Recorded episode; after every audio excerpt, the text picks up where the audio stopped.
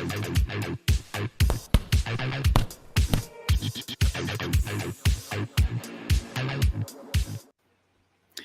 there, boxing fans around the world. Thank you for joining me once again here on Talk and Fight for another episode of Boxing News today. And we're going to start off with uh, Eddie Hearn. According to Jim Calfa over at uh, BoxingNews24.com, he says Eddie Hearn uh, says the Anthony Joshua versus Dillian Whyte rematch might not happen on August 12th because the money is too far apart. This is, of course, news to us because we thought this was a done deal. Anyway, uh, Jim continues, it was always going to be tough for Hearn to try and make a deal with Whyte because he's popular, highly ranked, and not someone that's used for tune up purposes. Hearn states that the offer he made to Whyte, 29 and 3, by the way, was rejected. As a result, he's now moving on to two other options he has. Given the short amount of time, Hearn says he's got a deal, he's got to get a deal done soon so that Joshua can prepare for that style with his trainer, Derrick James. Hearn needs a tune up opponent for Joshua to prepare for a fight against Deontay Wilder in December in Saudi Arabia that we've talked about a lot. And he says that AJ and his coach, Derrick, both requested Whyte as his opponent for August 12th. However, what they may not have realized is that money is what he would want. Hearn didn't give any hints about who the other two options are for Joshua's next fight, but there are some excellent ones on the table. Demsey McKean would be a good opponent. He's not a big puncher, and he has the size that would help Joshua prepare for the six foot seven Wilder. Um, let's just have a quick look and see if Eddie says anything brilliant. Um, if we can't get the Wilder fight done, what if we can't get the Wilder fight done? What? Then we need to a much bigger, a bigger fight on August 12th, or we look at Tyson Fury in September. But I believe, and Frank spoke to the guys at Skills Challenge last night, that we're going to get that fight made with Wilder. So once we do that August 12th, if we can't make it with Dillian Whyte, then we'll take uh, someone else in top 15. AJ's desire, however, is to fight Dillian Whyte. For me, I think if you got Deontay Wilder locked in for December, fighting Dillian Whyte on August 12th is risky. Bear in mind the amount of money you're about to fight for uh, Dillian Whyte for. He and Derrick James especially requested Dillian Whyte. The issue is money. Uh, Dillian Whyte wants uh, and, and AJ wants more money. The market is going to start changing a little bit in general for boxing, and I don't think we can get the number that Dillian wants for that fight. In all honesty, well, there you go. All right. Also, according to uh, Craig Daly over at BoxNews24.com, he says Errol Spence versus uh, Terence Crawford uh, might cost fans $84.99. That's US bucks for their July 29th fight. It still might be too high to prevent fans from turning up their noses at paying and choosing the cheaper route to watch it on illegal streams or YouTube immediately after the contest ends. True that. Uh, he goes on to say this is less than the out of the world $100 pay per view price for the disappointing Floyd Mayweather Jr. versus Conor McGregor and Manny Pacquiao events. Those two fights left boxing fans hopping mad, feeling ripped off afterward. The undercard still hasn't been revealed, so the early buyers must decide whether it's a fair price for the Spence Crawford welterweight undisputed championship. Uh, he, he says, I hate to predict this early, but it's likely the undercard will just be prospects uh, in showcases, fights, read mismatches to make them look good. It would be nice for the fans if they got value for the money by the organizers putting this together, uh, such as a loaded card from top to bottom, or at least two to three good undercard fights instead of the usual none. Terence Crawford said, I won't step too high and say all time, but nine, my name would be up there in those talks. On July 29th, we're, we're, t- we're taking all those titles home. All those naysayers, and all those people that doubted me and doubted my skills and my ability to be who I say I am. And that's the best fighter in the world. Woo, it's going to be humdinger. That fight will be a great fight, but he, they're absolutely right. Who's going to pay 85 bucks? They, they've got to announce that undercard. Anyway, Dan Ambrose over at BoxingNews24.com says, again, relate to Eddie Hearn here. Eddie Hearn revealed on Thursday that WBA light heavyweight champ Dmitry Bivol is still in play for Canelo Alvarez's next fight in September. This was just after me announcing the other day that uh, Bivol is Canelo's preferred choice, shall we say, despite the emergence of Jermall Charlo and Badou Jack as Plan B options. Anyway, the Mex- uh, Matchroom Boxroom promoter Hearn says they need to get the money agreed on the Canelo Bivol rematch, as Bivol, who's 21 0, didn't agree to what's been offered to him thus far. It's possible that Canelo's intentionally putting Bivol in limbo, making him think he's not going to get the fight, but in reality, he's the primary target for September. Bivol and his manager, Vadim Kornilov, didn't like that Canelo has offered him the same deal as their previous fight in May of last year, even though he beat him. They believe that if Canelo wants the rematch, he'll offer a new deal. By the way, Hearn says the WBC cruiserweight champ Badou Jack is one of the first quarter 2024, but not this year. For those who are wondering. All right, let's move along to my next favorite, not favorite topic, Teofimo Lopez two two time uh two well two two weight world champion Teofimo Lopez vacated his WBO super lightweight title. Let's put this in air quotes as suspected in a move that solidified his previous retirement announcement. Lopez faced doubts over his intentions when stating he would walk away from the sport at 25 after beating Josh Taylor. However, Lopez's reasoning isn't valid, according to his recent discussions on the matter. Teo believes he became undisputed in two weight classes by outscoring the Scot at Madison Square Garden. Previously, Lopez had defeated Vasily Lomachenko to unify the lightweight division. On the night, the WBC franchise belt was on the line, confusing many with its meanings. The overcoming Lomachenko in the bubble during the pandemic, Lopez held aloft all four belts, and many, including WBN, thought he was undisputed.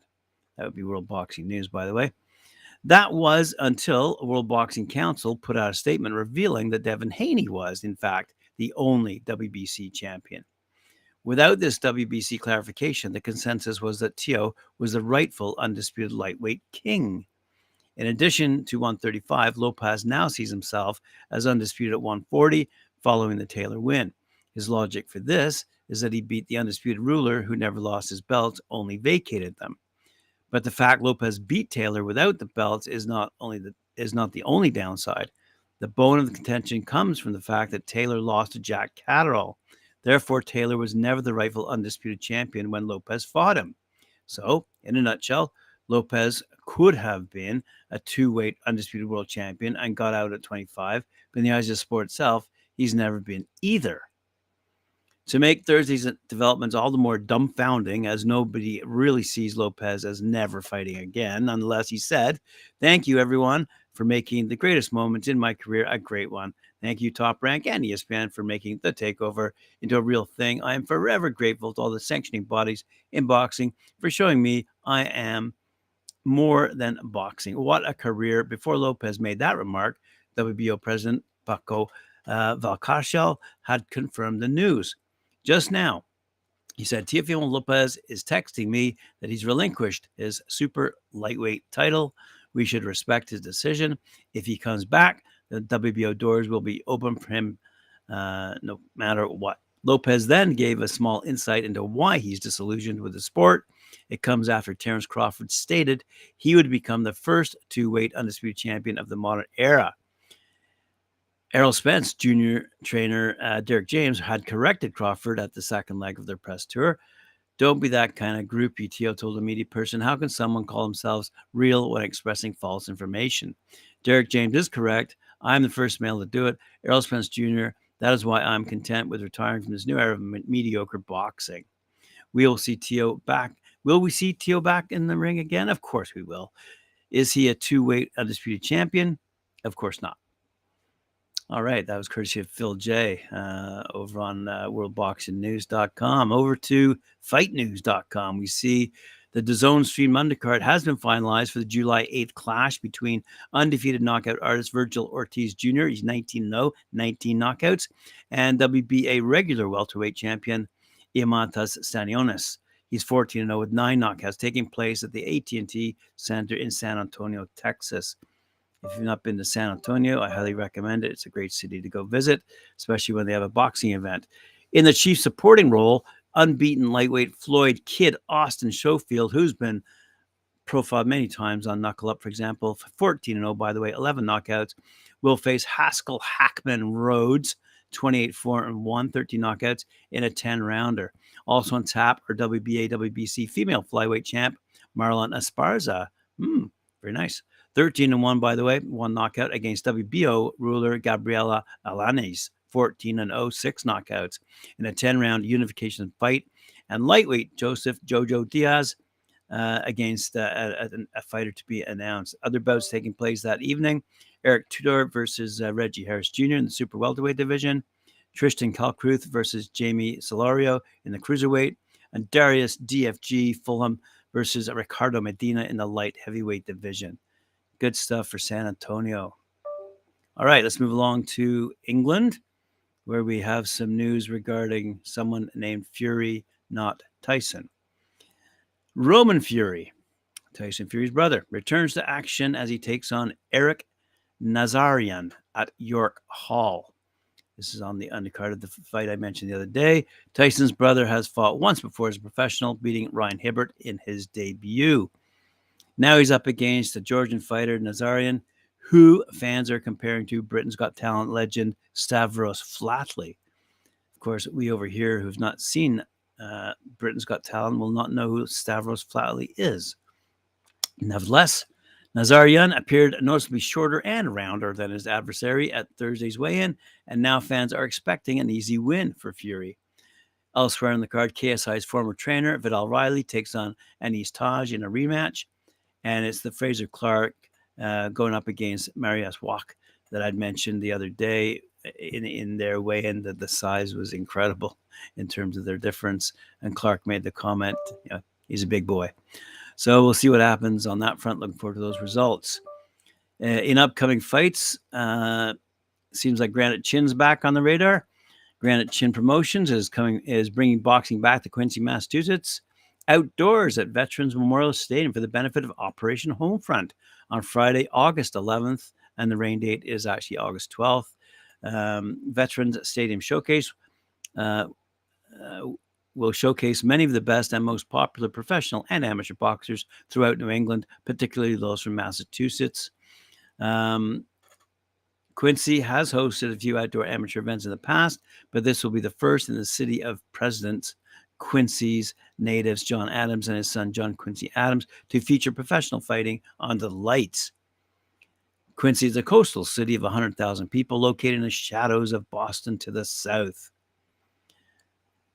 Chris Traietti said, What a night this is going to be. Not only are fans going to see some of the state's best fighters in the ring, but we're also raising money for Operation Homefront to help out veterans and their families. I can't think of a better spot than this, than the beautifully renovated Veterans Memorial Stadium. I want to thank the New England Free Jacks, that's a pro rugby team based in Quincy, for their assistance in making this event happen.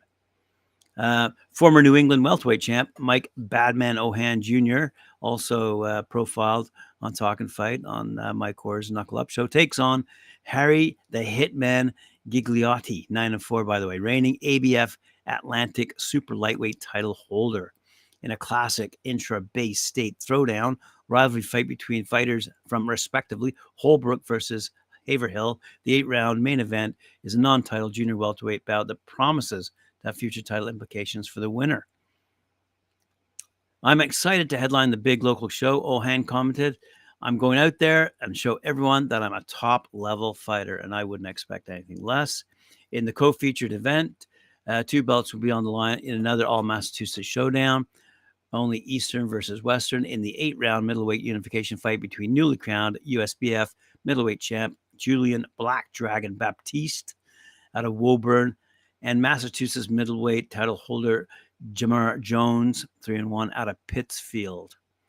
Undefeated middleweight prospect Francis the Frank the Tank Hogan, 14 and 0 by the way, of nearby Weymouth, Massachusetts, is, is slated to be in action against an opponent to be determined.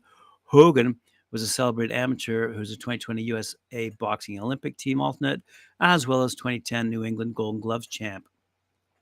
And we have an undercard which will be announced soon. Uh, by the way, boxing in Quincy dates back to the 1880s. and Jake Kilrain, a bare knuckle boxing champion who is inducted in the Bare Knuckle Boxing Hall of Fame, in addition to the International Boxing Hall of Fame. Kilrain, uh, who's buried in Quincy St. Mary's Cemetery, fought legends such as John L. Sullivan and James Corbett. Wow, did not know that. Good stuff for Quincy. Well, uh, boxing fans, thanks for joining me once again here on Talk and Fight. Appreciate it very much. Remember to like, share, subscribe, hit that Frank Sanchez versus Jared. Oh, looking any any fight, age uh, look any fight, fight, uh, with Jared Anderson on the. I'm looking forward to it. Looking forward to it indeed. That, that's a great that's a great matchup by the way. Frank Sanchez, Jared, what's he now? The real big baby Anderson. Um, yeah, I'm a big fan of the heavyweights and looking forward to anything involving Jared Anderson. Uh, and one day when he crosses the pond, and I expect that one day to be soon, uh, look out, Brits. All right, sports fans, appreciate it. Remember to like, share, subscribe, hit that notification bell. We'll see you at 4 p.m. when I join Mike Gore uh, for Knuckle Up, and then 7 p.m. for the Friday night panel. Thank you. See you then.